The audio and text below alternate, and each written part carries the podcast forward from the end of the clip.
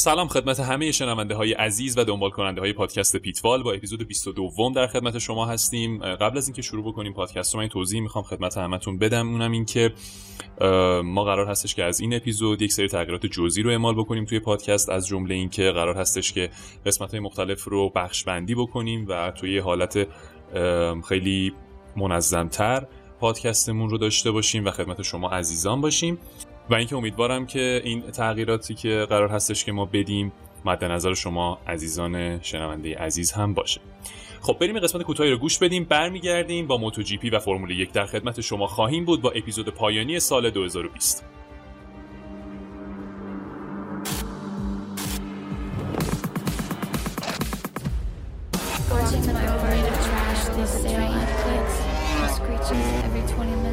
They told me that nothing is forever.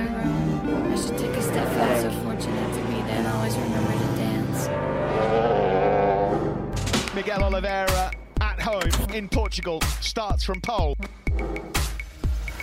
The final race of the season is underway. Start from Morbidelli, really good start also from Miguel Oliveira from pole position. Dream start then from the Portuguese man, nightmare start for Fabio Quartararo.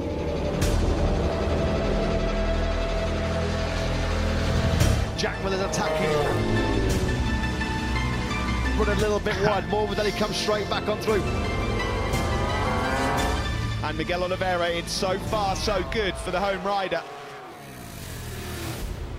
خب با سلام مجدد. با موتو جی پی و امیرنیکان عزیز در خدمت شما هستیم. قرار هستش که در این اپیزود یه جمع‌بندی داشته باشیم از فصل بیست بیست و اتفاقات مختلفی که توی این فصل افتاد. خب نیکان جون، بهت سلام میکنم، امیدوارم که حالت خوب باشه، پر انرژی و شاداب باشی. اول بریم سراغ موتو جی پی پرتغال که آخرین مسابقه‌ای بود که برگزار شد توی فصل بیست بیست. خب یکم اول از این مسابقه برامون بگو و اینکه اتفاق جالبی که افتاد و اینکه کی اول شد. با تو هستیم. سلام میکنم به شیوین عزیز و شنوندگان پادکست پیتوال. اگه این فصل رو با هم دنبال کرده باشیم میدونستین که جان میر قهرمانی این فصلش مشخص شده بود و این مسابقه آخر یه جوری براش حالت تشریفاتی داشت. مسابقه آخرم برگزار شد و برنده اون میگل اولیویرا از تیم کیتیام بود. خیلی جالب بود. میگل اولیویرا دومین پیروزی این فصلش رو به دست آورد. و توی این مسابقه خود جان میر از مسابقه به دلیل نقص فنی کناره‌گیری کرد. سه تا دیگه از موتورسواران نتونستن به خط پایان برسن و مسابقه با هجده تا از موتورسوارا تموم شد.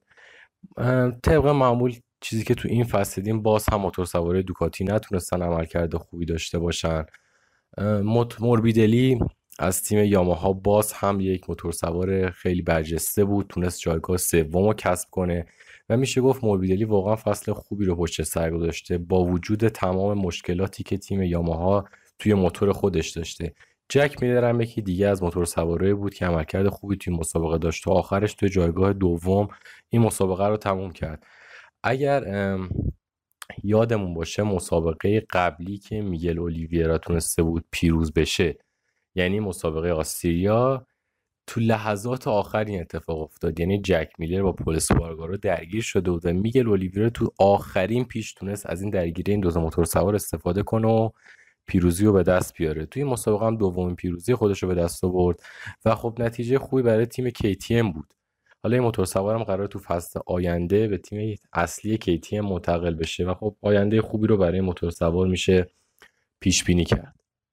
آره خب حالا باید ببینیم که آره تو نقل و انتقالات چه اتفاقی میفته. هیچ خبری هم درز نمی‌کنه که بشه مثلا پیش بینی کرد بگیم که مثلا آره این اتفاق میخواد بیفته یا اون یکی، ولی خب باید منتظر بمونیم. ببین بازم از مارک مارکز که دیگه خیلی تکراری شد خبرهای مصدومیتش و خبر رسیده که مصدومیتش ممکنه طولانی‌تر هم بشه و اوایل فصل آینده رو هم حتی از دست بده.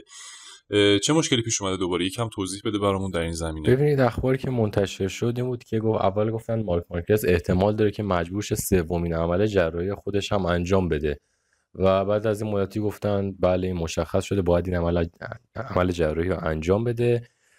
یه داستانی بود، پیوند یه بافت استخونی به دستش بود. حالا اون بخش پزشکیش من زیاد وارد نیستم و بهش ورود نمی‌کنم، ولی قسمت مهمی که این خبر شامل میشد این بود که گفتن مارک مارکز ممکنه بعد از این عمل مجبور بشه که شش ماه استراحت بکنه و خب با توجه به برنامه ریزی که اگه دقت کنید فصل بیست بیست و یک قراره که شروع بشه میفهمیم که ممکنه مارک مارکز یه بخشی از فصل بیست بیست و یک رو هم از دست بده و این برای هم تیم هوندا خبر خیلی بدیه و هم برای هواداران این موتور سوار. این عمل انجام شده. حالا چند روز پیشم خبرش رسید که مارکز از بیمارستان مرخص شده. خود مدیر تیم هوندا توی صحبت‌هایی که داشت گفت که روند بهبودی مارک مارکز از چیزی که ما انتظار می برامون میرفت طولانی تر شده، ولی این که بخوام بگم مارک مارکز کی برمیگرده به مسابقه، نه من دکتر هستم نه گوی بولونی پیش بینی دارم که بهتون بگم مارک مارکز قراره کی برگرده. ما فقط امیدواریم که هر چه زودتر آماده بشه. از اون طرف خب برنامه فصل بیست بیست و یک الان دقیق دقیق مشخص نیست، پیشنویسی از برنامه اومده. از اون طرف هم شما نمیتونید بگید که دقیقاً این مصونیت مارکز شش ماه اون کشه و این دوره نقاهت شش ماه هست یا شش ماه از روزی که عمل کرده شروع میشه یا از روزی که از بیمارستان مرخص میشه. یعنی اونقدری معلوم نیست که حالا چند تا مسابقه قرار از دست بده یا چی. ولی یه نکته جالبی که میتونه این قضیه داشته باشه، خب فصل بیست بیست مارک مارکز نبود و یکی از بخشای جذاب موتو جی پی که خود این موتور سواره حذف شده بود، اما جدال موتور سواره دیگه برای به دست آوردن پیروزی‌ها و قهرمانی‌های این فصل خودش تبدیل شده به یه جذابیت. حالا توی فصل بیست بیست و یک اگر مارک مارکز دیرتر برسه به مسابقات، خب به طب باید فشار بیشتری بیاره، تلاش بیشتری بکنه و رقابتی تر عمل کنه که بتونه عنوان قهرمانی رو به دست بیاره، یا حتی نه اگر قهرمانم نشه بالاخره یه جایگاه خوبی تو جدول رده‌بندی برای خودش کسب کنه. برای همین این میتونه خیلی فصل رو رقابتی تر و جذاب تر بکنه. باید ببینیم که حالا توی ماهای آتی میشه گفت که وضعیت مارک مارکز چی میشه، پزشکش چی میگه، تاریخ دقیق مسابقات کی خواهد بود و اون موقع میشه یه پیش بینی کرد که حدوداً مارک مارکز کی میتونه برگرده و چند تا مسابقه رو از دست میده. یه حرفی هم که این بس آره درسته. ببین آخه یه مقدارم چیزم شده، یه مقدارم واقعا فرسایشی شده. تو فکر میکنی که مثلا اگر هم برگرده واقعا میتونه تو لول قدیمش باشه دوباره، یا اینکه افت میکنه مثلا مثل بازیکن فوتبال که مثلا چند بار پشت سر هم مصدوم میشن و دیگه اون کیفیت قبلو ندارن؟ ببین از این نتیجه حالا همین عمل سوم هم حالا اخبار زد و نقیضی منتشر شده. یه سری اخبار میگفتن که مثلا نه نتیجه خاصی اصلا این عمل نداشته، ولی نه خود تیم هوندا گفته تیم عذر میخوام عمل رضایت بخشی بوده. باید ببینیم که واقعا توی پیست چه عمل کردی داره و از قبل نمیشه گفت که حالا این تو این عدم این وقفه طولانی مدتش باعث شده که دیگه نتونه به دوران اوج خودش برگرده. واقعا احتمالش هست که نتونه و همون قدم احتمالش هست که بتونه. باید ببینیم. آره باید ببینیم که چه اتفاقی میفته. خب بریم سراغ یه جنبندی از فصل بیست بیست که گذشت. ببین ترکیب تیم‌ها خب برای فصل تغییراتی داشته و تقریبا اکثر تیم‌ها ترکیبشون رو بستن. حالا برای فصل آینده یه معرفی از این موتور سواره میتونی برامون داشته باشی که فصل آینده دقیقاً تو چه تیم‌هایی هستن و ترکیب دو نفره تیم‌ها به چه صورت؟ خب آره الان می‌خوایم از تیم رپسول هوندا شروع کنیم. خب مارک مارکز جزء ترکیب، حالا باید ببینیم میرسه یا نه.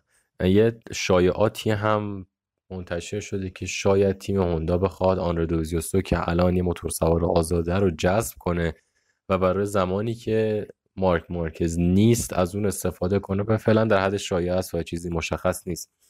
ولی ترکیب اصلی تیم رپسول هوندا برای فصل بیست بیست و یک مارک مارکز و پول اسپارگارو که اسپارگارو از تیم کیتیام اومده به تیم رپسول هوندا. به تیم اصلی دوکاتی برسیم. ترکیبش کاملا عوض شده و جک میلر و فرانچسکو بگنایا قراره برای فصل آینده توی این تیم موتور سواری بکنن. تیم یاماها فکتوری ریسینگ با ترکیب ماوریک وینالس و فابیو کوارتارو رو قراره به پیست بیاد. فابیو کوارتارو رو از تیم یاماها پتروناس جایگزین ولنتینو روسی شده و اومده به تیم یاماها فکتوری ریسینگ. تیم سوزوکی تغییری نداشته و با همون ترکیب جان میر و الکس قراره توی فصل بیست بیست و یک هم ادامه بده و واقعا میشه گفت ترکیب خوبی بود. توی فصل بیست بیست عملکرد خیلی خوبی داشتن و تیم هم واقعا هم خود تیم هم موتور بسیار توی سطح رضایت بخشی بودن. برای تیم ردبول کیتیام باید بگیم فصل آینده براد بیندر و میگل اولیویرا قرار موتور سواری کنن. میگل اولیویرا که همون ابتدای پادکست بهتون گفتم قرار از تیم کیتیام تیک تری بیاد به تیم ردبول کیتیام. تیم دیگه‌ای که می‌خوایم درباره‌اش صحبت کنیم تیم یاماها پتروناس. قرار ولنتینو روسی و فرانکو موربیدلی برای فصل آینده توی این تیم قرار بگیرن. گفتیم دیگه ولنتینو روسی از تیم اصلی یاماها اومده به یاماها پتروناس و قراره کنار شاگرد خودش یعنی فرانکو موربیدلی این فصل موتور سواری کنه. تیم دیگه تیم پرامک دوکاتیه که با ترکیب یوهان زارکو و خورخه مارتین قراره ادامه بده و تیم دوم هوندا یعنی ال سی آر هوندا با ترکیب الکس مارکز و تاکاکی ناکاگامی قراره به میدان بیاد. الکس مارکز توی فصل بیست بیست توی تیم رپسول هوندا بود ولی خب حالا تیم هوندا صلاح دید که این موتور سوار رو به تیم دوم خودش منتقل کنه فعلا و قرار کنار تاکاکی تاکاکی ناکاگامی ادامه بده.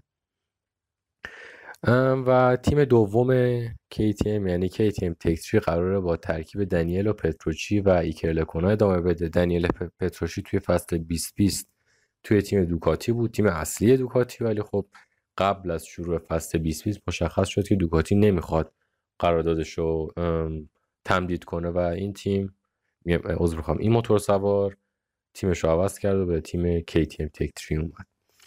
تیم دیگه که میخوایم بگیم آپریلیا هستش. خب یکی از موتور سوارایی که داره الکس اسپارگارو که از فصل بیست بیست همراهش بوده و موتور سوار دیگه آندره یانونه بوده که خب آندره یانونه حکم محرومیتش اومده و نمیتونه فصل بیست بیست و یک ادامه بده. از این طرف باید ببینیم تیم آپریلیا قرار چه کسی رو جایگزین این موتور سوار بکنه. احتمال میدن همون لورنزو ساوادوری رو قراره توی فصل بیست بیست و یک هم استفاده کنه. یه سری بازم شایعات اینجا هم بود که قراره آنرو دوزیوسو رو جذب کنن که مثل این که شرایط قراردادشون با هم جور نشد و نتونستن قرارداد ببندن. چیز جالبی که در فصل آینده داریم ما دیگه تیمی به اسم اوینتیا دوکاتی نداریم و تیم اسپانسور ما قراره جایگزین این تیم بشه.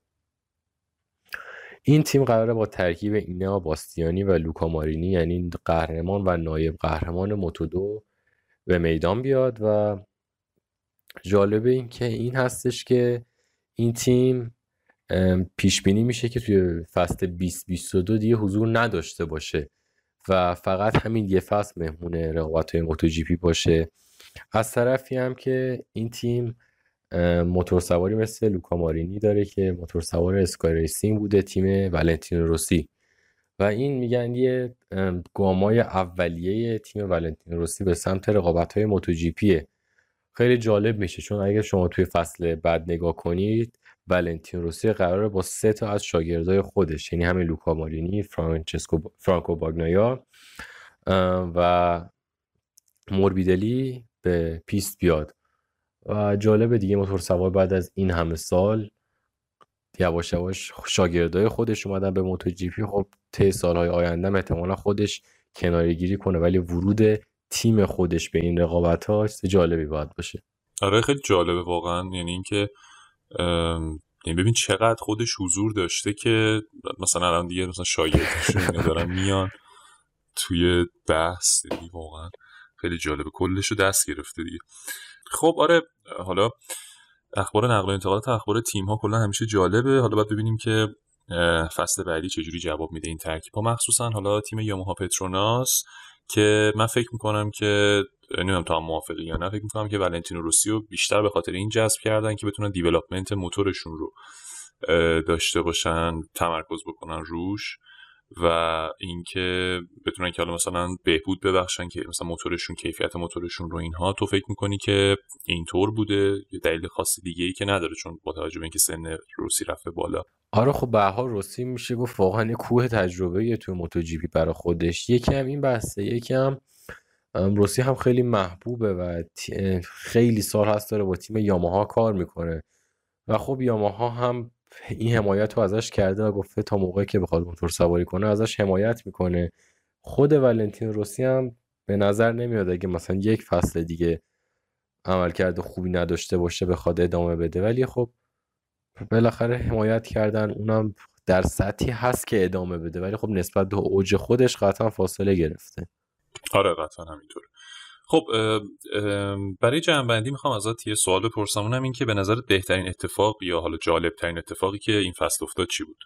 ببینید اتفاق جالبی که افتاد با حالا مصدومیت مارک مارکز توی مثلا فصل قبل، خب مارک مارکز مدام تو رتبه‌های بالا بود، امتیازها رو جمع میکرد برای خودش، مرتب سکو می آورد و خیلی زود قهرمانی رو برای خودش کرد. اما تو این فصل که مارک مارکز نبود، مدام این پیروزی ها بین موتورسوارهای مختلف دست به دست میشد و واقعا موتورسوارها تلاش خودشون رو کردن که آره واقعا خیلی رقابت نزدیک. آره این رقابت به نظر من قشنگترین چیزی بود که برای این فصل اتفاق افتاد و خب جان میرم اومد از این فرصت استفاده کرد. هرچی به انتهای فصل رسیدیم بهتر و بهتر شد، رقابتی تر شد، امتیازها رو جمع کرد. درسته که فقط یه دونه پیروزی داشت ولی خب به عنوان قهرمانی رسید و خیلی هم این مثلا اومدن گفتن همچین آدم شایسته‌ای هم نبود برای قهرمانی، ولی خود مارک مارکز بعد از این اظهار نظر اومد گفت نه، جان میر بسیار هم موتورسوار شایسته بود، عملکرد خیلی خوبی داشت و این تداومش خیلی مهم بود و توی فصل آینده هم قطعا آره دیگه تقریبا تو فصل همش روی سکو بود دیگه تقریبا. بله به ادامه انتهای فصل هم رسیدیم بهتر و بهتر شد و مارکز هم گفت که احتمالاً فصل بیست بیست و یک هم خب من نمیدونم کی قراره بیام و اصلا جدا از اینکه کیا قراره مسابقه بدن، جان میر میخواد بیاد که از قهرمانیش دفاع کنه و خب من هم نمیخوام بذارم این کارو بکنه و یه جوری کری هم برای اون خوند. خب به اون سوال آخرم میخوام ازت بپرسم که تیم و راننده مورد علاقت رو بگو، این فصل کدوما رو بیشتر دوست داشتی یعنی عمل کردشون؟ ببین من خودم خب واقعا روسی رو دوست دارم، همیشه راننده موتورسوار مورد علاقم بوده، ولی خب این فصل تیم یاماها واقعا وضعیت بدی داشت، یعنی موتورش که میشه گفت پر از ایرادات مختلف بود و همین قضیه بود که شاید باعث شد که فابیو کوارتارو به قهرمانی نرسه.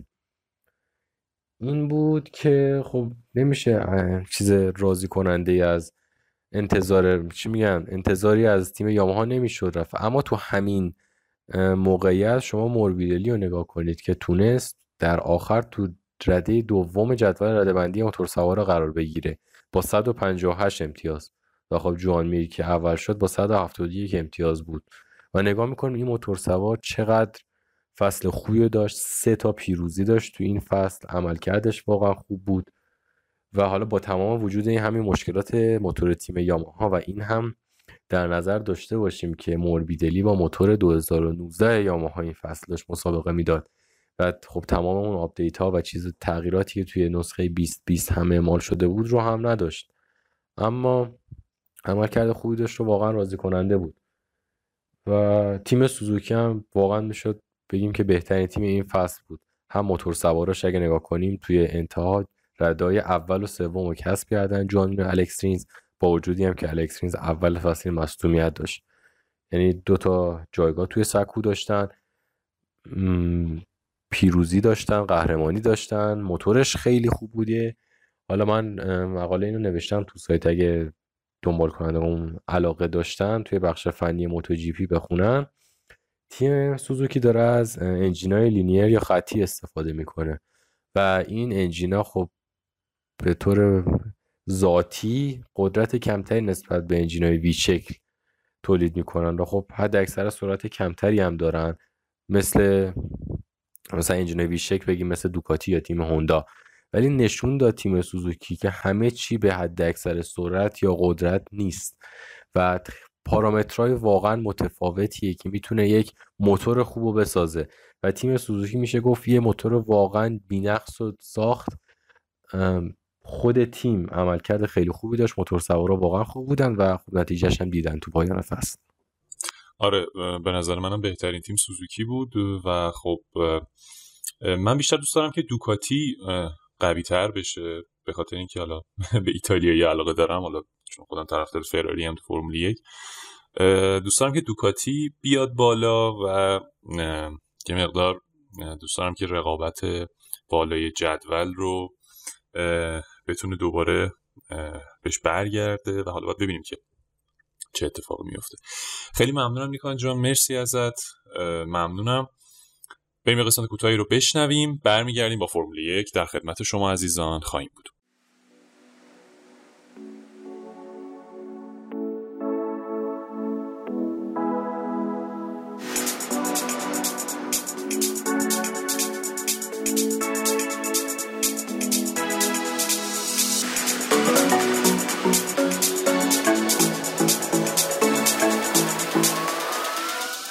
As we have five lights for the final time ahead of the drivers, it's lights out and away we go. Verstappen ahead of Bottas, Norris getting a good start but behind Lewis Hamilton, Sainz and Albon neck and neck going into the first corner. Verstappen leads from Bottas, who once again gets all squirrely out of the first corner. Bottas ahead of his teammate Lewis Hamilton, there's Norris, Albon, Sainz and then Danny Kvyat. Charles Leclerc ahead of Sebastian Vettel, the two Ferraris running close as well. Into the first real big braking zone we go. Verstappen heads them, Alex Albon on the soft compound tyres trying to get at Lando Norris, around the hairpin we go. Max Verstappen has aced the starters, down the inside goes the Renault of, of uh, Daniel Ricciardo on the Ferrari at the hairpin, and he's got himself ahead of Sebastian Vettel. For Max Verstappen, it's another fantastic feeling as he rounds the final corner.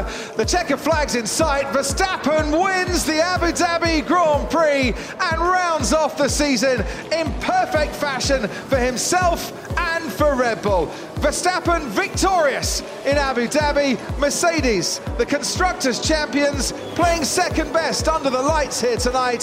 Bottas finishes ahead of Hamilton in second and third.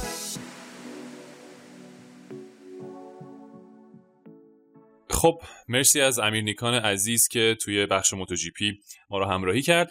با فرمول یک در خدمتتون هستیم. قرار هستش که تو بخش اول که یه یادآوری هست از مسابقه قبلی با نوید جلالی عزیز همراه بشیم و در مورد اتفاقاتی که توی فرمول یک ابوظبی افتاد با هم دیگه صحبت بکنیم. نوید جان بهت سلام میکنم، با شما هست. درود به تو شروین و درود به تمام شنوندگان رادیو پادکست پیتوال.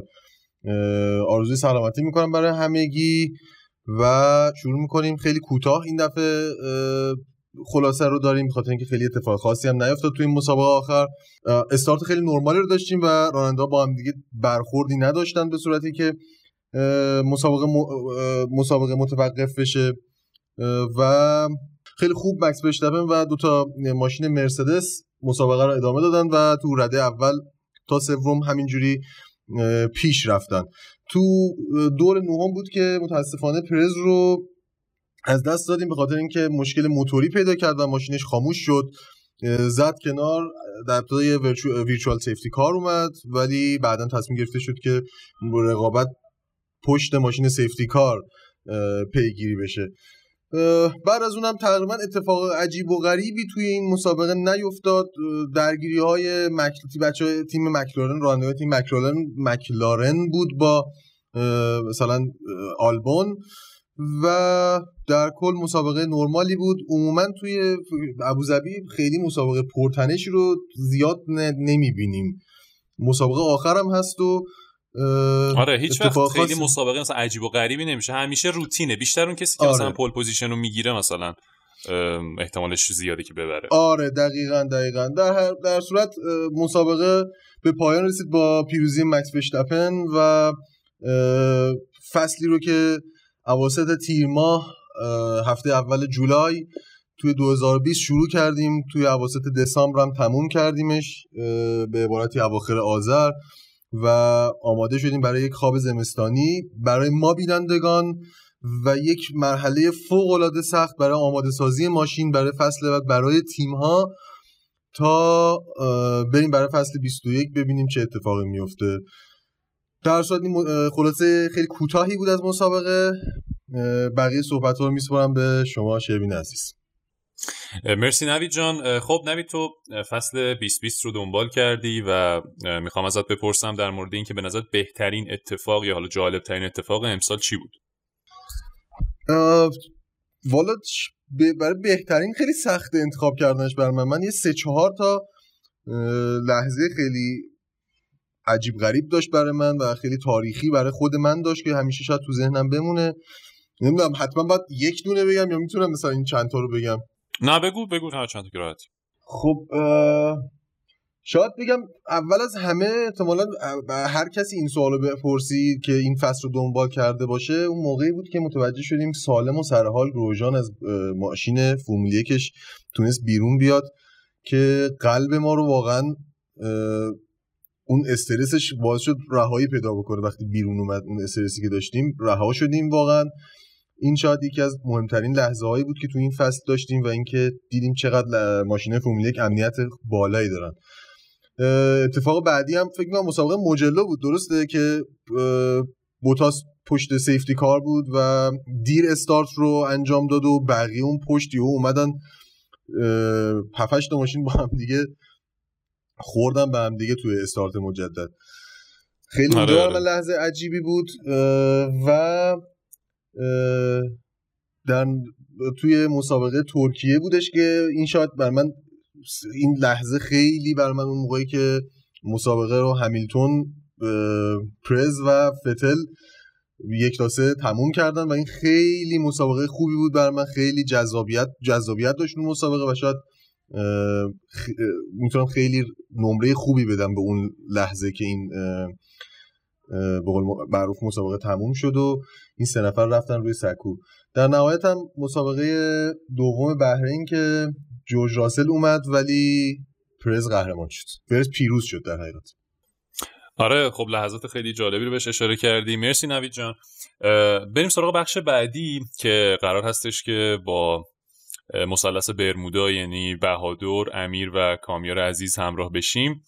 صحبت میکنیم در مورد حواشی و موضوعات بازار راننده ها و اتفاقاتی که افتاد توی هفته های اخیر. خب بهادر جان، امیر عزیز و کامیار عزیزم بهتون سلام میکنم، امیدوارم که حالتون خوب باشه. شروع بکنیم در مورد اول تست در حقیقت پسا فصل بگیم، تست بعد فصل ابوظبی صحبت بکنیم که راننده های جوان رو تیم ها آوردن به جز البته راننده جوان فرناندو آلونسو که یه سری دورها رو ثبت کردن، دوره بالای مثلا هشتاد نود دور رو ثبت کردن تا یه حسی از ماشین بتونن بگیرن. در مورد این می‌خوایم صحبت بکنیم که اینکه چه زمانهایی ثبت شده، چه اتفاقاتی افتاد. امیر جان با تو شروع می‌کنم. سلام عرض می‌کنم خدمت تمام شنوندگان پادکست. با تست رانندگان جوان بخوایم شروع بکنیم، اول از همه بیشترین سر و صدا رو تیم مکلارن ایجاد کرد با حضور نداشتن اصلا و قضیه از این قرار بود که سیدل اومد یه سری حرفا زد در مورد فرناندو آلونسو که این جوان نیست و چرا باید توی تست رانندگان جوان پشت فرمون بشینه، ولی در نهایت تیم مکلارن اعلام کردش که ما به دو دلیل توی رقا... تست رانندگان جوان شرکت نکردیم. دلیل اولش این بود که انگلستان همچنان قانون‌های مربوط به کرونا رو داره، همچنان کسانی که از کسانی که وارد کشور میشن باید قرنطینه بشن و مکلارن گفتش که ما این نمیتونیم این زمان رو از دست بدیم که توی تست ها بمونیم و بعدش هم برگردیم به شرکت که این لازمش میشه اینکه تا سی دسامبر اکثر مهندسا و اعضای تیم در قرنطینه باشن و توی تیم حضور نداشته باشن. گفتش که این یکی از دلایلی هستش که ترجیح دادن توی تست شرکت نکنن و همچنین یه سری هزینه ها بود که گفتش نمی‌صرفه برامون که این تستا رو انجام بدیم و یه جورایی هزینه هاشون رو کاهش دادن و این یکی از دلایلی بود که گفتن نمیخوایم توی تست شرکت کنیم. ولی دلیل بعدیش هم این بود که ناراحت بودن از حضور فرناندو آلونسو، به خاطر اینکه توی اوایل که این تست رو گفتن میذاریم و قوانینش رو تصویب کردن، قرار به این بود که کسانی راننده جوان به حساب میان که کمتر از دو گرند پری شرکت کرده باشن توی رقابت ها، اما اگه فیا صلاح بدونه حالا بقیه راننده ها میتونن شرکت کنن. ولی دیگه سیدل به این اعتراض داشت که آقا فرناندو آلونسو دو بار قهرمان جهانه، دیگه این که راننده جوان نیست تحت هیچ شرایطی، چرا فرناندو رو گذاشتن که اجازه دادن که توی رقابت شرکت بکنه. به همین دلیل به همین دو دلیل بود که مکلارن ترجیح داد شرکت نکنه و یه جور اعتراضش رو منتقل بکنه و فرناندو آلونسو هم انصافا ترکون توی تستی که داشت، توی تست رانندگان. فکر کنم بچه هم قبول داشته باشن که سریع ترین و بهترین عملکرد رو داشت بینه. آره از تایم کوالیفاینگ اوکون و ریکیاردو هم سریعتر بود تایمش. دقیقاً، یعنی تایمی که ثبت کرد یک و سی و شش دهم سیصد و سی و سه بود که حتی از ریکاردو اوکون هم سریعتر بود توی کوالیفاینگ و این نشون میده که از آمادگی خوبی برخورداره. و پشت سرش راننده‌های مرسدس بودن، یعنی تازه راننده‌های مرسدس تو جایگاه دوم و سوم قرار می‌گرفتن که یکیشون وندورن بود که باز اونم جای اعتراض داشت که راننده جوون نیستش، ولی حالا به هر حال وضعش از دوبار قهرمان جهان بهتر بود. و کنار اونم نیک دفریس بود که در جایگاه سوم قرار گرفت. بقیه اسمایی که خیلی سر و صدا پا کردن، یوکی سونودا بود که صد و بیست و سه دور زد، پنجم شد. حالا سال آینده صندلی داره توی فرمول یک و باید ببینیم که چطوری میخواد اولین فصل فرمول یکیش رو آغاز بکنه. بعدش یه اتفاق دیگه که توی این تست افتاد، بوئمی بود که با ماشین ردبول تصادف کرد، پشت ماشین زد به دیواره پیست. اوایل تست هم بود و باعث شد که کلا تست رو از دست بده. و در نهایت هم میک شوماخر بود که در کمال تعجب تعجب آخر شد، جایگاه پانزدهم، یعنی از پانزده تا راننده‌ای که حضور داشتن پانزدهم شد. زمانش یک و سی و نه دهم نهصد و چهل و هفت بود که بیش از سه و نیم ثانیه اختلاف داره با فرناندو آلونسو و این توی دنیای فرمول یک عظمتیه، خیلی اختلاف زیادیه برای تایم هایی که ثبت کردن. و دلیلش هم میک شوماخر گفتش این هستش که روی لاستیک های سال آینده تمرکز کرده بودن که چسبندگی لازم رو پیدا کنن و به طور کلی تمرکزشون روی ثبت دور سری نبوده، ولی به هر صورت بازم این گپ خیلی زیادیه. به نظرم میتونستم بهتر عمل کنم، حداقل یه دور رو میذاشتن میک شوماخر یه دور بزنن ببینیم چیکار میکنه. از هاس که بگذاریم، تو ماشین هاس هم یعنی زیاد حالا خیلی حالا دوره مثلا سری هم میخواست ثبت بکنه، زیاد خیلی بالا نمیشد، مثلا تایمش خیلی جالب در نمیومد دیگه. به هر صورت مثلا بعد اجازه رقابتش میدادن ببینیم چیکار میکنه، شاید هم دادن. آره شاید مثلا همین یک و سی و نه تاش. آره ناامید شد. نه حالا نمیدونم، ولی خب کلا آره به نظر منم البته زیاد حالا دور زدن توی این مثلا تست دقیقاً آخر فصل مهم نیست. من فکر می‌کنم من بیشتر اون دیولاپمنت و دقیقاً اون طراحیاش، طراحیایی که می‌خوان انجام بدن بر اساس اون اطلاعات و اینا بیشتر مهمه که حالا امیدواریم که هاس این کارو کرده باشه، حالا حداقل سال بعد یه ماشین خیلی بهتر داشته باشه. سر مبحث دور زدن باید بگم که فراری بیشترین دورها رو زد، هر دو تا راننده‌شون. یکیشون اگه اشتباه نکنم صد و بیست و شش دور زد و اون یکی هم که شوارتمن بود صد و بیست و نه دور زد. رکورددار دورهای تست ابوظبی بود و البته اونم بهترین جایگاهی که به دست آورد یازده هم بود، یعنی کلا کسایی که بیشترین دورها رو میزدن به جز فرناندو آلونسو تایمای خوبی ثبت نمی‌کردن. خود آلونسو چند تا دور زد؟ خود فرناندو آلونسو صد و پنج دور زد، بعد نیک دفریس صد و ده دور. این دوتا بودن که بیشترین دور رو زده بودن و نسبتاً دورهای زیادی زده بودن و توی جایگاه‌های بالایی قرار داشتن، ولی بقیه اکثر اونایی که دور زیاد زدن جایگاه خیلی خوبی به دست نیاوردن. کلا این جنبندی بود که از تست ابوظبی داشتیم. رانندگان جوان پانزده نفر بودن که شرکت کردن و فرناندو آلونسو هم که در صدر قرار گرفت. خب امیر جان خیلی ممنونم ازت. بریم سراغ کامیار. کامیار جان در مورد نقل و انتقالات می‌خوایم صحبت بکنیم. بخش اول با پیوستن راننده ژاپنی خیلی مطرح این روزهای فرمول یک یعنی یوکی سونودا به تیم آلفا تاوری، با هم دیگه می‌خوایم صحبت بکنیم و اینکه اول نظرت رو بگو در مورد اینکه حالا کیویات رو کنار گذاشتم و سونودا رو آوردم به جاش و اینکه آیا فکر می‌کنی که با توجه به عملکرد درخشانی که توی فرمول دو داشت میتونه که توی فرمول یک هم موفق بشه یا نه؟ خیلی ممنونم شروین جان. سلام عرض می‌کنم خدمت همه شنونده‌های خوب پادکست پیتوال. امیدوارم که هم حالشون خوب باشه. بله همین دیروز یه خبر خیلی شگفت انگیز اومد، البته خیلی دور از انتظار نبود که به نوعی میشه گفت آلفا تاوری مقدار از عملکرد کیویات یه مقدار میشه گفت ناراضی بود. البته در ابتدای فصل، در ادامه فصل دیدیم که اونم تا حدودی سعی کرد به روی فرم بیاد، دوباره اون روند خوبش رو پی بگیره.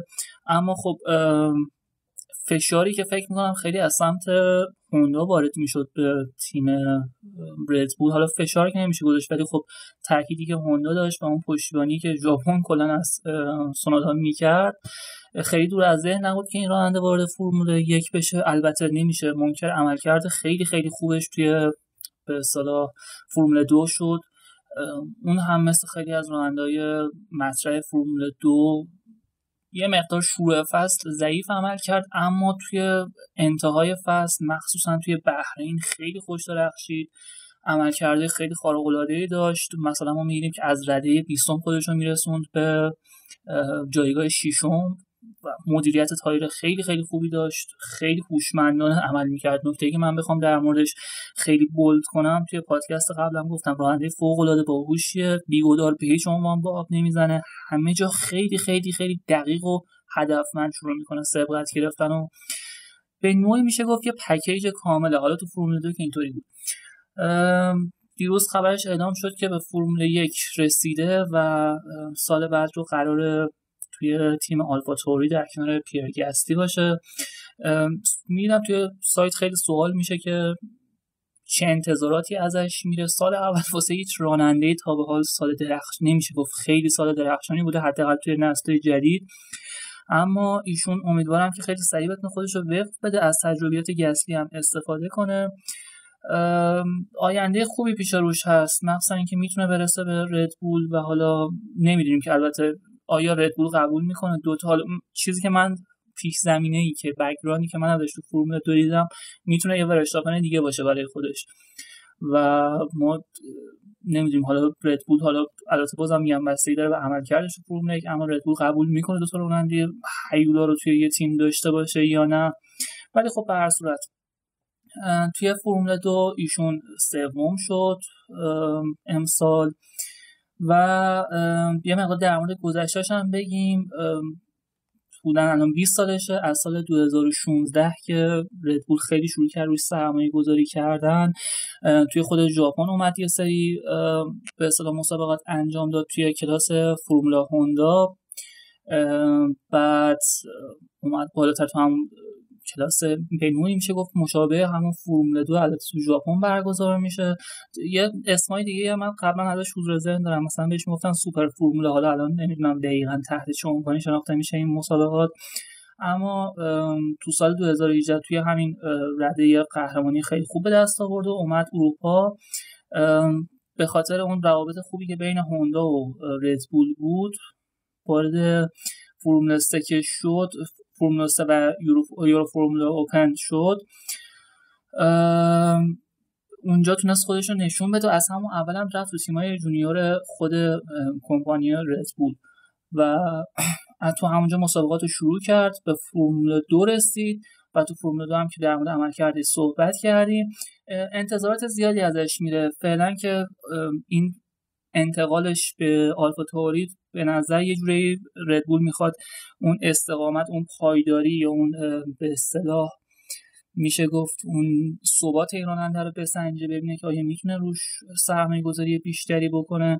بخاطر این از تیم پایه شروع کرده، حالا تیم دوم خودش شروع کرده و جایگزین کیویات شده.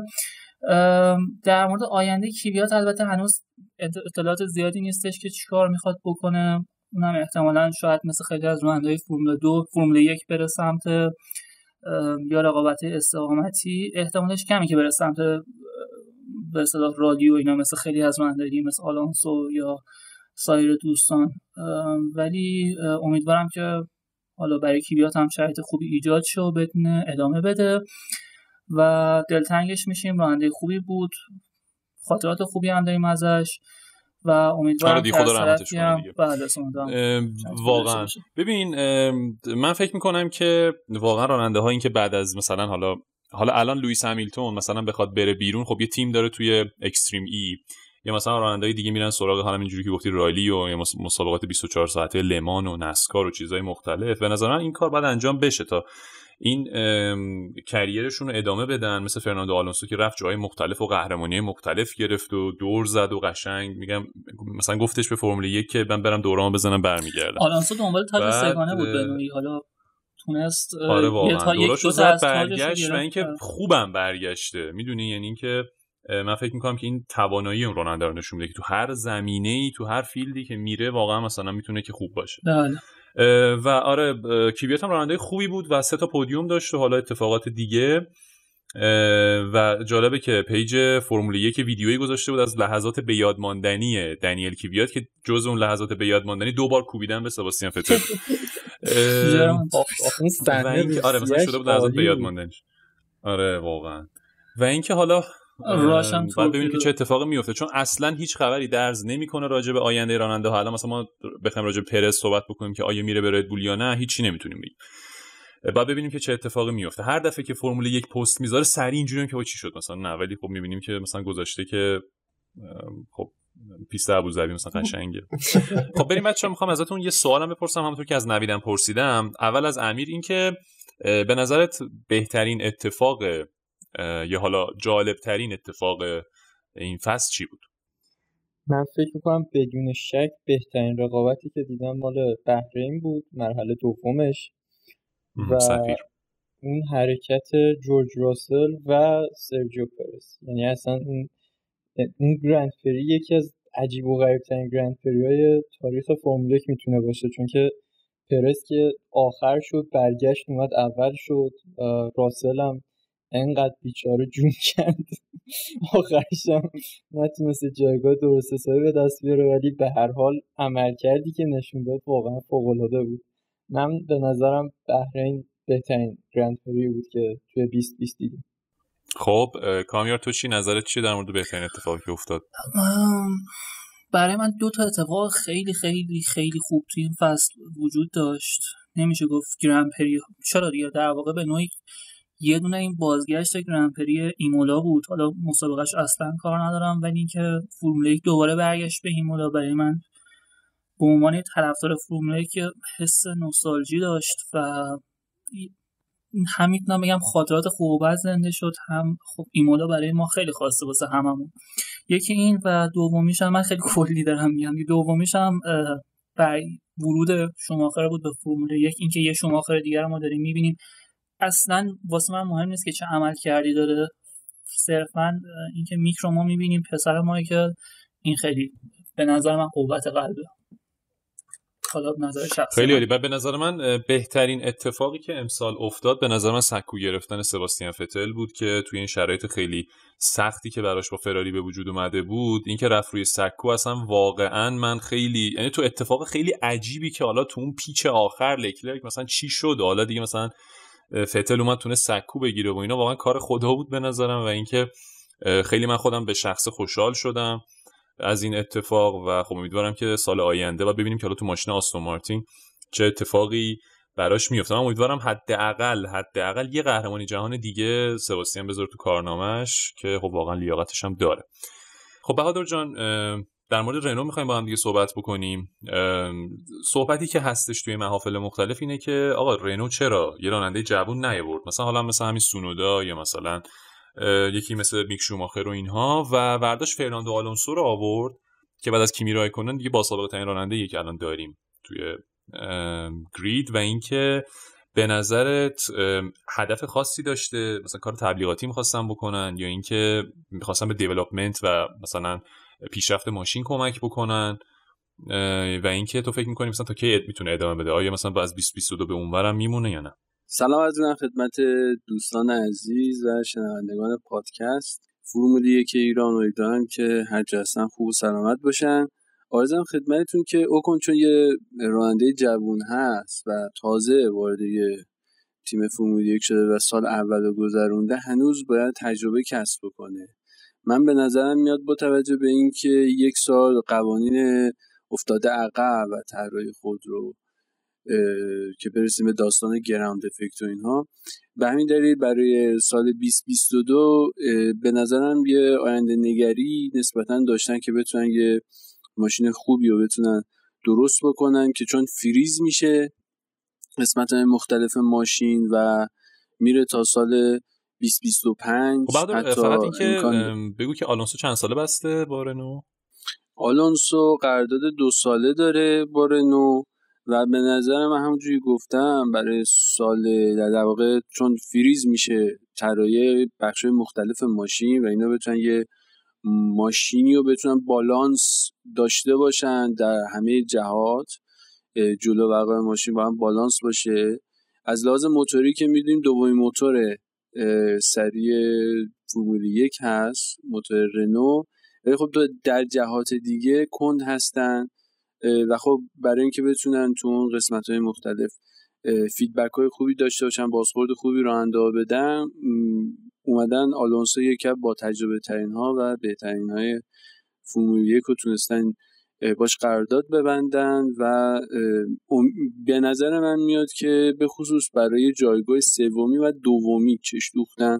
حالا طولانی مدتش رو باید ببینیم، ولی اینجوری که از حرفای ساری عبدی‌پور میاد اینجوری است که برای جایگاه سوم که خب امسال خب می‌جنگیدن، ولی برای جایگاه احتمالاً سوم سال بعد و جایگاه دوم یه تیم به نظر میاد خوبی باشن در سالهای بعدی فوتبال. خوب جنگیدن. خب بعد اینکه مکلارن قرار قراره که از فصل بعدی با موتور مرسدس، با پاور یونیت مرسدس بیاد دیگه، درسته؟ بله بله. قراره مکلارن پاور... رنو نیستش میشه.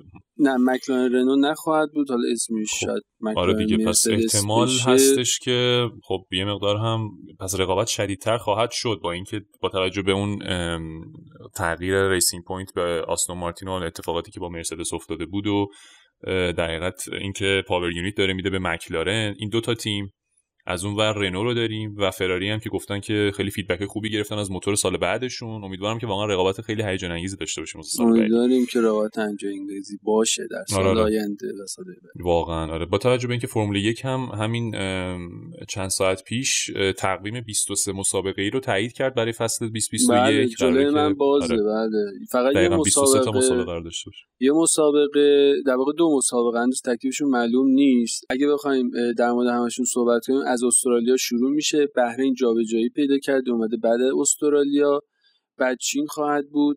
فعلا بعد چین یه مسابقه مشخص نیست، بین پرتغال و ترکیه هنوز این قراره که تصمیم گیری بشه.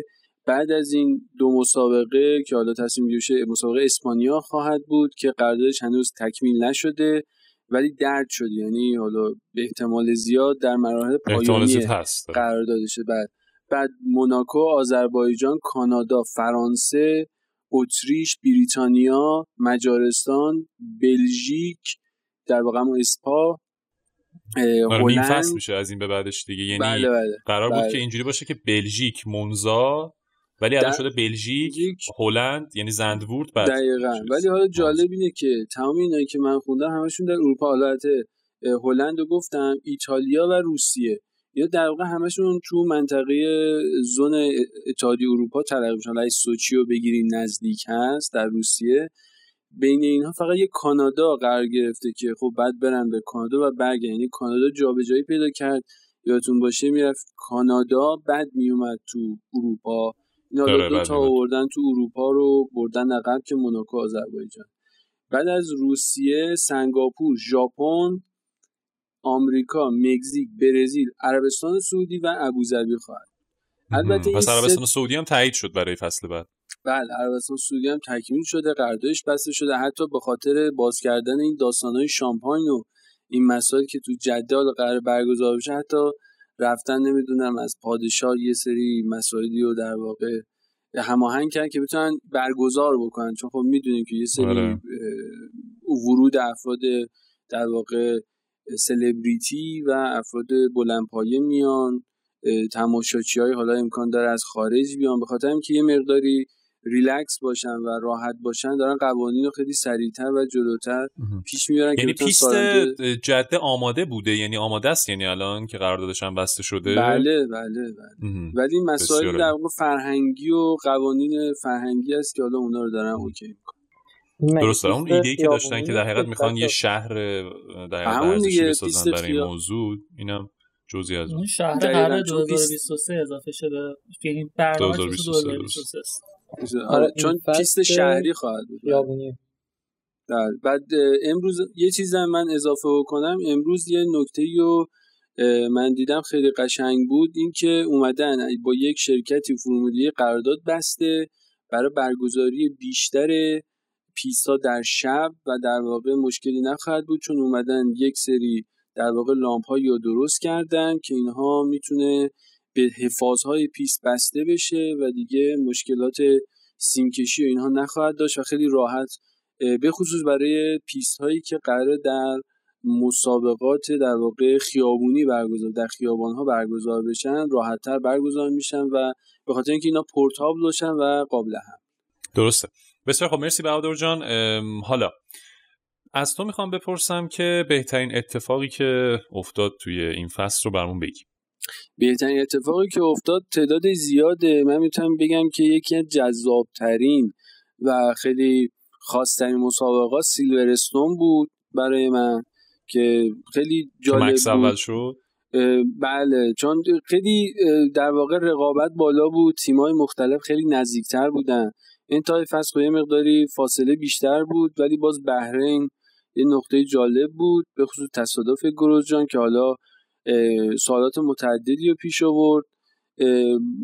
ولی میتونم بگم کلا فصل امسال فصل پارسال رقابت درست حالا یه مقداری مشخص بود که مرسدس ها جلو هستن، رقابت اون چندان شاید به نظر توی بالای جدول اولی جذاب نبود، ولی توی کلیت فصل و در واقع مقایسه کردن تیم ها اتفاقاتی که افتاد جذابیتش از سال پیش کمی بالاتر. دقیقاً یه رکوردی هم ثبت شده بود که بیشترین تعداد راننده های مختلفی که روی پودیوم رفتن رو این فصل ثبت کرد. بله دقیقاً. رقابت بین میان رده‌ها فوق‌العاده بود. رقابت خیلی نزدیک بود. مثلا تو پارسال رقابت جذابی بود امسال.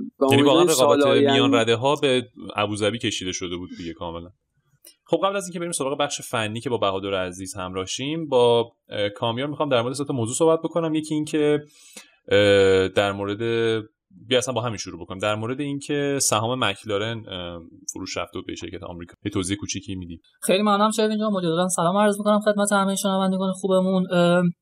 خیلی خلاصه‌وار و سریع میگم، مکلارن اول امسال تحت تاثیر این بحران وحشتناک ویروس کرونا یه بخش خیلی عظیمی از سرمایه‌اش رو از دست داد، مشکل فروش پیدا کرد، کارش داشت واقعا به جایی باریک کشیده میشد و به اصطلاح حتی دیگه می‌خواست ماشینای موزش رو کرایه‌های بلند اجاره‌های بلند مدت بده به کلکسیوندارا. حالا خیلی مسائل پیش اومد، اون میانه یه منجی براش پیدا شد در وهله اول شرکت گلف بود که اومد سرمایه‌گذاری کرد. حالا توی این بحث سرمایه‌گذاری جدیدن یه سرمایه‌گذار جدید باز هم امریکایی براش پیدا شد از گلف، خب بالاخره شرکت عربی است اما این یکی شرکت امریکایی هست که می‌بینیم خیلی امریکایی‌ها دارن وارد فرمول یک میشن، هم تو ویلیامز هم حالا الان توی مکلارن. اما خیلی خلاصه‌وار تیم هاس هم که خب خودش اصلا تیم آمریکایی بعد برامون جین هاس هستش. البته یه بحثی بود که بابای نیکیتا ماسپین می‌خواد این تیمو بخره، حالا وارد اون نمی‌شیم، خدا نکنه خدا نکنه. انشالله. بعد سهامش رو بخوایم به طور کلی بررسی کنیم، سهام هولدینگ مکلارن رو، مکلارن گروپ رو، خود مکلارن پنجاه و شش درصد سهام رو داره، منصور اوژیه چهارده درصد، پدر نیکولاس لاتیفی مایک لاتیفی ده درصد از سهام و یه خورده سهام یه بیست درصد هم از خورده سهام ها هست که حالا سهامدار دیگه داره. اما این شرکت امریکایی که میخواد جدیداً وارد فرمول یک شه، شرکت تحت عنوان ام اس بی که قبل از فرمول یک در ایندیکار هم سرمایه‌گذاری کرده، طبق گزارش‌هایی که تا الان ارائه شده در مورد این قضیه پانزده درصد از سهام رو در حال حاضر قراره بخره و این سهام تا سال دو هزار و بیست و دو برسه به سی و سه درصد. حالا این چه مبلغی از پول قراره اینجا جابجا شه، اینش خیلی جالب و برای من یه نفر وحشتناکه.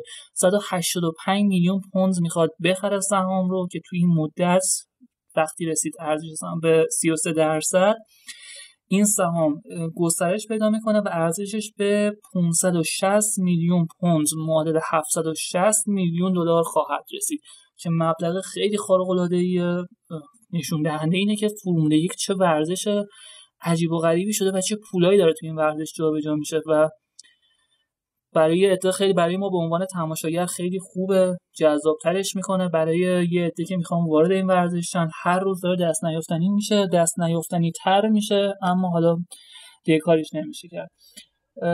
موضوع آره واقعا حالا باید ببینیم که یه مقدار قوانین رو آسان‌تر میکنن تا مثلا حالا اصلا راجب زمینه موتور تو بگو که مثلا چرا الان دوباره بی ام و یا مثلا پورشه نمیان توی فرمول یک به خاطر قوانین پیچیده، هزینه‌های سنگین، به خاطر این چیزاست دیگه. و امیدواریم که این موضوع درست بشه و خود تیمایی که تو فرمول یک هستن هم یه مقدار از این بابت استراحت بکنن، حداقل مثلا تیمایی مثل ویلیامز و هاس که مثلا خب یه مقدار بودجهشون نسبت به فراری و مرسدس ضعیف‌تر هست و کمتر هستش، بتونن مثلا یه مقدار حالا خودشونو پیدا بکنن. خب موضوع بعدی که میخوام راجع بهش صحبت بکنیم اخباریه که هول و هوش تیم ویلیامز داشتیم، از جمله اینکه سر فرانک ویلیامز به بیمارستان رفت و سی ای او یا مدیر عامل جدید انتخاب شد برای ویلیامز و این و در مورد این هم یه توضیح بهمون بده کامل جان. بله، سر فرانک ویلیامز که امیدوارم حالشون خوب بشه زودتر و حالا توی سلامتی نسبت و سلامتی نسبیشون رو دوباره ببینیم. بله ظاهرا ذات الریه‌شون اگه اشتباه نکنم هشت سالشه خدا عمر با عزت بده بهشون. نه خدا عمر با عزت خدا سایه‌شون کم خدا سایه‌شون کم نکنه. و بله ظاهرا اگر اشتباه نکنم این ذات الریه‌شون بوده که انگار اوت کرده، ولی خب بیانیه‌ای که هم خود خانواده هم تیم ارائه دادن ایشون الان شرایطشون استیبل هست و حالا الان تحت به اصطلاح نظارت پزشکی هستن. البته امیدوارم زودتر این قضیه تموم شه توی شرایط یه از بیمارستان و اینا خارج شن، چون الان زاتوریو مخصوصا با این کرونا که خیلی به ریا فشار میاره خیلی شرایط خطرناکی برای ایشون به وجود میاره. اما بگذاریم و برسیم به مدیر جدید ویلیام، سی او شون آقای یوست کاپیتو یا یوست کاپیتو. دلم میخواد یه پرانتز باز کنم. اولین مقاله‌ای که من توی وبسایت فرمول یک ایران کار کردم مقاله بود تحت عنوان سایمون رابرتس مدیر جدید ویلیامز و امروز می‌بینیم که یه مدیر جدیدتر اومده آقای یاسکابیتو. توضیحات هنوز خیلی خیلی واضح چیزی رو در موردش نگفتن، اما حالا یه سری مصاحبه و اینایی که شده اطلاعاتی که الان در دست در, در یه بک‌گراندی توی تیم فولکس واگن داشته توی دبلیو آر سی کاملا درسته شده. آره اصلی ترینش هم بله چیزی که مدیر ویلیامز مدیران ویلیامز گفتن ظاهرا احتیاج داشتن به یه شخص مثل آندریا سیدل که یه سازماندهی کلی کنه تیمو. اما برگردیم به خود بک‌گراند این آقا. آقای یاسکابیدو حدوداً چهل تا هست که توی صنعت موتور اسپورت فعالن، قبلا حضور داشتن در تیم‌های پورشه و فورد، اما بزرگترین عناوینی که به دست آوردن تا امروز میشه گفت به عنوانی کسب چهار عنوان قهرمانی رانندگان و سازنده ها توی رالی با فولکس واگن. اما یه مقدار بگیم کاره فرمول یک ایشون یا اون بس پیش زمینه فرمول یک داشتن.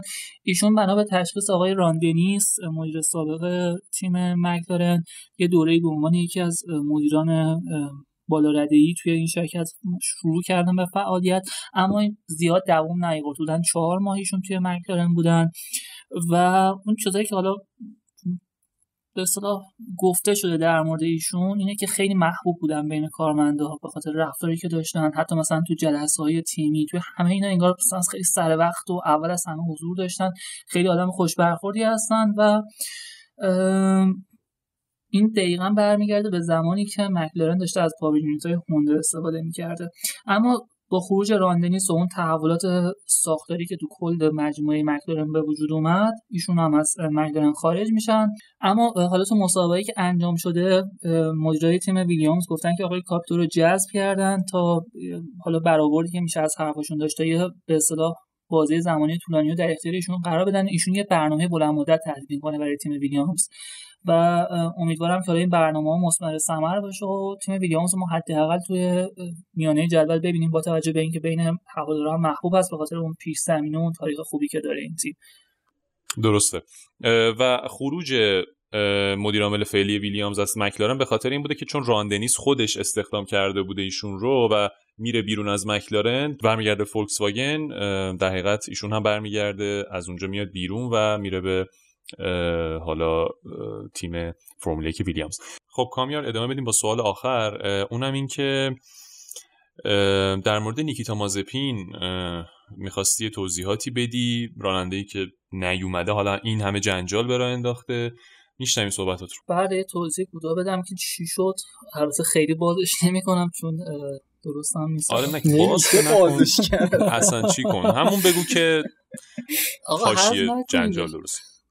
خب درسته. بله نیک توماس پین که نیومده به قول شما شروع کرد یه سری کارهای عجیب و غریب و هفته قبل خبری که خیلی جنجال برانگیز بود یه ویدئویی ازشون اومد که جالبه که خودشون استوری کردن توی اینستاگرامشون. حالا خیلی باز نمی‌کنیم که اون ویدئو چی بود، اما اون رفتار ناشایستی که دیدیم به نوعی خب تو این چند سال اخیر چنین چیزی سابقه نداشت. این خیلی جنجالی شد که یه راننده نیومده، اونم تازه تو بحرین یه چنین کاری کرده.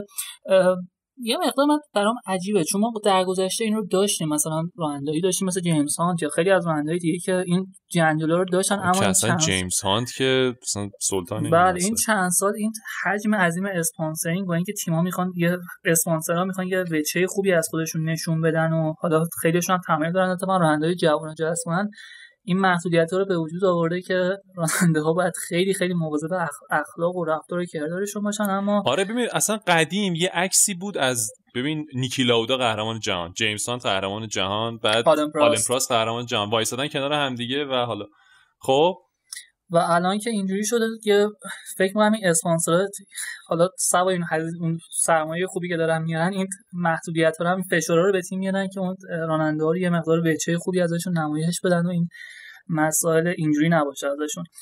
اما امیدوارم که یه مقدار درس عبرت بگیره از این قضیه، دیگه پیش نیاد. حالا با توجه به این حواشی زیادی که سمتش هست، مخصوصا تو اون دفاع عجیب و غریبی که توی راند اول بحرین کرد جلوی اگر اشتباه نکنم یا آیلوت بود یا دروالا بود که این کارو جلوش نه نه یا آیلوت بود یا روی سونودا هم یه دفاع کرد که باز پنالتی گرفت و سونودا اول شد اومد کوبید ماشینشو به اون علامت دوم داشت میافتاد روی سونودا و آره خلاصه به این خیلی اخلاقی عجیب و غریب داره، ولی امیدوارم این حواشیشو دیگه تموم کنن که حداقل اگه هر حاشیه‌ای هم هست توی پیس باشه نه خارجش. آره واقعا. و اینکه هم سبک رانندگی خیلی عجیب و غریبی داره، همین که این مسئله‌ای هم که پیش اومده بود و امیدوارم که هاس فقط به خاطر دلایل مالی اقدام به جذب مازپین نکنه و حداقل ایلوت رو که خیلی واقعا با استعداد هستش رو بیارن. خب مرسی کامیار عزیز. خب بریم سراغ قسمت فنی. با بهادر می‌خوام که در مورد این سر مسئله فنی صحبت بکنیم. بهادر جان شروع بکنیم با این موضوع که در حقیقت کف خودروهای در حقیقت ردبول، فراری، هاس و رنو که روشون یه سری تست و آزمایشی انجام شده بود و دیفیوزرهایی که میخوان معرفی بکنن برای فصل آینده رو میخوام در موردش صحبت بکنیم. با تو هستیم. تو این قسمت میخوام در مورد یه سری مسائل فنی صحبت بکنیم که خب شما هم یه بخشش رو اشاره کردید. توی قسمت تست و آزمایش کف خودرو همونجوری که میدونین تغییراتی به وجود اومده که من اون تغییرات رو خدمت دوستان عرض میکنم. بعد در واقع تستایی که انجام شده که چه تیم‌هایی چه کارهایی کردن به صورت خلاصه خدمتشون میگم. در مورد تغییراتی که ایجاد شده از کف خودرو از در واقع وسط چرخ جلو هزار و هشتصد میلیمتر یک در واقع مثلثی کم میشه، یه مثلث قام و زاویه که طول روبروش صد میلیمتر، فاصلش از پشت در واقع حد اکثر فاصلش از چرخ عقب صد و هفتاد و پنج میلیمتر که این در واقع قراره کم بشه که اون قسمتی است که ما رو خودروهای امسال هم میدیدیم یه سری اسلات ها یا لبه های بریده‌ای وجود داشت که باعث میشد جبه‌های هوایی و یا حالا گردابه‌های هوایی به وجود بیاد که تیم‌ها به دنبال ایجاد و حالا تغییراتی تو این زمینه بودن. می‌دیدیم تیم‌های مثل ردبول، فراری و مرسدس تغییراتی میدادن که این در واقع جلوگیری از ایجاد یک سری توربولانس‌ها یا افکت‌های هوایی یا تاثیرات هوایی است که چرخ عقب می‌ذاره روی در واقع هوایی که پشت ماشین شکل می‌گیره. حالا بخوایم خیلی دقیق‌تر بریم جلوتر توی بحث دیفیوزر هم خب یه سری تغییرات ایجاد شده. اولیش این هست که اومدن پنجاه میلیمتر از ارتفاع اون کاناردها یا صفحات پشتی که توی دیفیوزر قرار داده کم کردن ارتفاعش رو و تیم‌ها مثلا ما توی تیم فراری میدیم که این رو حتی توی دو سه تا پیست یا مسابقه تست کردن. در مورد قسمت دیگه هم که حذف شده و در واقع تغییر ایجاد شده، توی قسمت داکت ترمز، پشت داکت ترمز یه سری بالاهایی وجود داره که این بالاها اومده اندازش به حدود چهل میلیمتر کاهش پیدا کرده و از مرکز در واقع چرخ عقب به پایین اونایی که وجود داره بالاها، اون بالاها حذف میشه. در واقع این تغییرات تنها برای این صورت گرفته که دانفورس ماشین ها به میزان پانزده تا بیست درصد، ولی حالا چیزی که میگن این که تیم ها توی امسال تونستن این رو جبران بکنن. با همین دلیل قراره یه سری تغییرات آیرودینامیکی کوچکتری اعمال بشه که رو همون پانزده درصد باقی بمونه. تیمایی که این کار انجام دادن ردبول، هاس، فراری و رنو، به خصوص فراری و رنو روی این قضیه خیلی مانور دادن. دو تا کف متفاوت در واقع تست کردن. فراری مثلا اومده یه سری لبه‌های عمودی گذاشته، رنو و در یه جای دیگه اومده لبه رو به بالا برده، رنو هم همین کارو کرده، ردبول هم در همین قسمت جلو رفته و در واقع از قطعات عمودی استفاده کرده. ولی رنو تو آخرین کاری که انجام داد تو ابوظبی اومد کف خیلی نرمال و چیزی که مد نظر خود اف‌آی‌ای بود و تست کردن. هاس اومده یه سری قطعه قطعه افقی گذاشته و در واقع اینا جایی هست که دارن تیم‌ها دنبال اون دلیل‌ها و در واقع کارهای خاصی هستن که مد نظرشونه و امتیازاتی که میتونن از آیرودینامیک به دست بیارن دارن بررسی میکنن که ببینن کجا به نفعشون خواهد. درسته. خب آره، واقعا این که کف ماشین یکی از قسمتایی که خیلی واقعا تعیین کننده است با توجه به شکلی که حالا تو بغل خود بدنه اصلی ماشین وجود داره که اون دقیقاً پره هایی که تو حالا حالات مختلف قرار میگیرن چقدر تعدادشون زیاده و چقدر ریز و درشت هستن. خب بریم سراغ این که یه خبری در اومده بود در مورد این که فراری گفته بود که پیت استاپای ما چرا کنده و در مورد اون همین توضیح بده که علتش چی بود.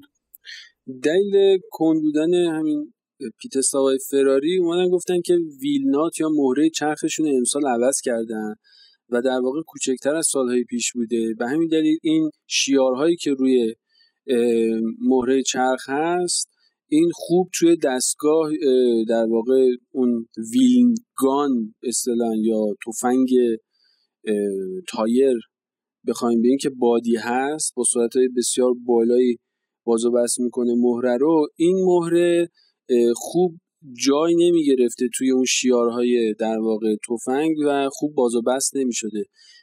چیزی که خود فراری اعلام کرد پیت استاپایی که امسال داشتن بین سه تا چهار ثانیه بود، ولی خب خودشون اعلام کردن که متوسط پیت استاپی که زدن در سال و سالهای گذشته بین دو و نیم تا دو و هفت دهم به هر حال این میزانی است که خودشون قرد قبولشون است و گفتن که میخوان در سال آینده تمریناتی ایجاد بکنن انجام بدن و تغییراتی انجام بدن که به اون میزان مورد دلخواهشون هلوش دو نیم ثانیه برسن. بسیار عالی، ممنونم. آره پیت استاپاشون خیلی مشکل داشته مثلا مخصوصا سر پیت استاپای سباستین.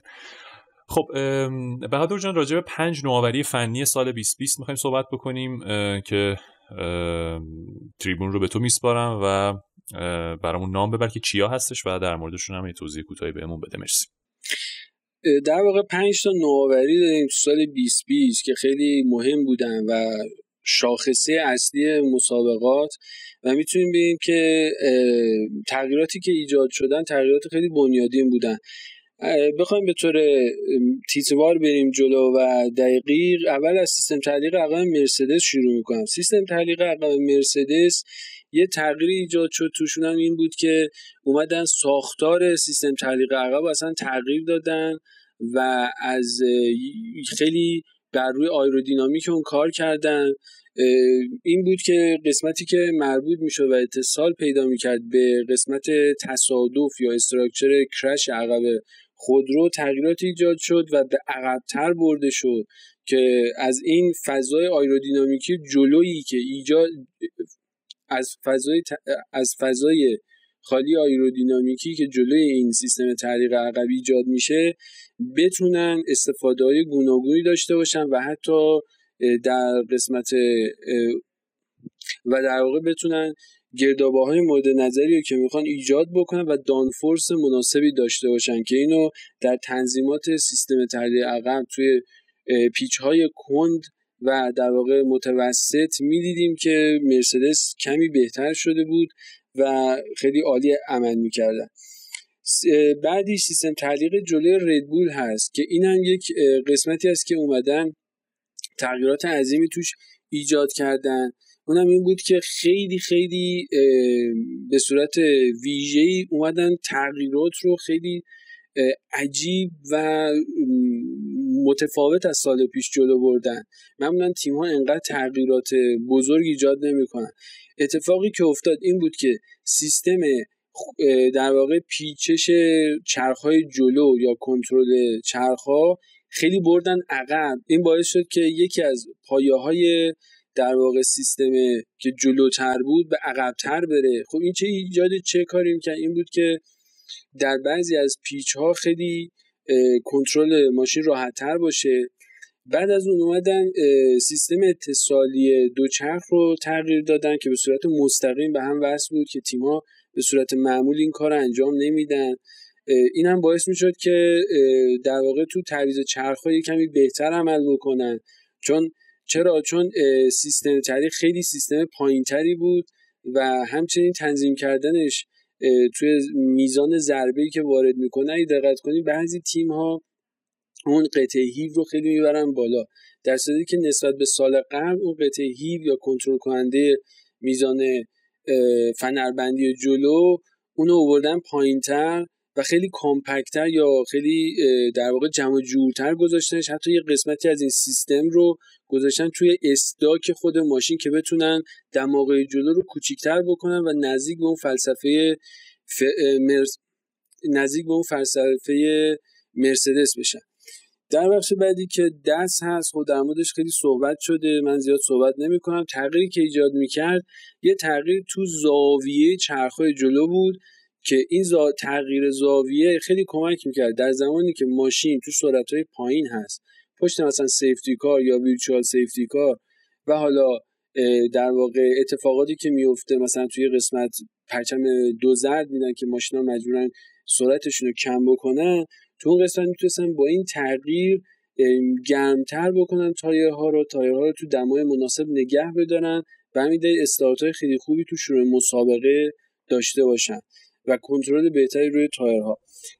در البته بهادر جان، من وسط حرف دوز میخوام در مورد دست میخواستم این نکته رو اشاره بکنم که من خودم یه آیتم ویژه رفته بودم راجع به دست که روی وبسایت فرمول یک ایران و پیج اینستاگرام قابل مشاهده هستش، میتونن دوستان مراجعه بکنن و اطلاعات بیشتر رو کسب بکنن از اونجا. مرسی. بعدی نکته بعدی اینه که دیگه قطعه کیپ یا اون باله‌ای که زیر دماغه جلو قرار میگیره دیگه همه تیم‌ها به اون در واقع رجوع کردن. یه فناوری و نوآوری بود که مرسدس سال پیش آورد.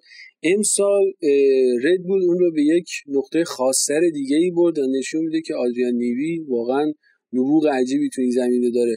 اونها این بود اومدن که یه قسمتی از این کیپ رو بریدن، یه اسلاتی یا یه قسمتی ایجاد کردن که هوا به زیر این در واقع کیپ بره و از این در واقع کانال هوایی که ایجاد کردن در قسمت‌های بارجبرد ازش استفاده کنن. همچنین تفاوتی که کیپ ردبول با مرسدس داره اون هست که خیلی متفاوت‌تره، لبه‌های تیزتر و پایین‌تری داره و خب یه سری تغییرات ایجاد کردن که در واقع مد نظر خودشون در زمینه آیرودینامیکی ردبول بوده. ولی نوآوری اصلی و میتونم بگم برترین نوآوری سال، یکی از کارهایی که قبلا هم تو فرمول یک انجام شده بود ولی ردبول اون رو به یه مرحله خاصی رسون، ایجاد یک در واقع قسمت یا یه استاک خاصی توی باله جلو یا انت پلیت باله جلو ایجاد کردن که از جلوی باله هوا رو میگرفت، در یک کانال میورد و از بالای این باله به عقب در واقع منتقل میکرد. کاری که میکرد این بود که وقتی تو هوای بیشتری و شما به یه قسمت وارد بکنی فشار بیشتری ایجاد میشه و این فشار بیشتر ایجاد کردن باعث میشه شما بتونید در واقع کانال‌های بهتری ایجاد بکنید.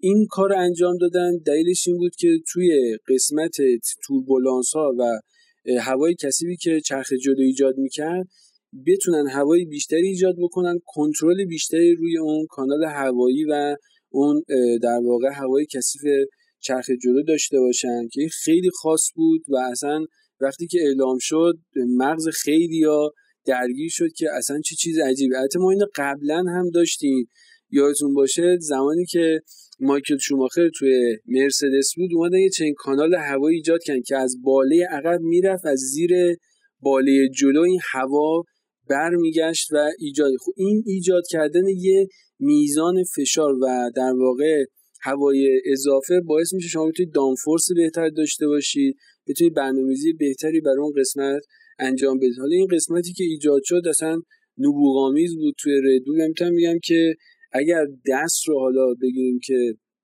سال آینده نخواهد بود ولی صد درصد این قسمت در سال آینده خواهد بود و شاید بیشتر روش کار بکنن و در واقع فناوری و پیشرفت بیشتری هم تو این زمینه داشته باشن.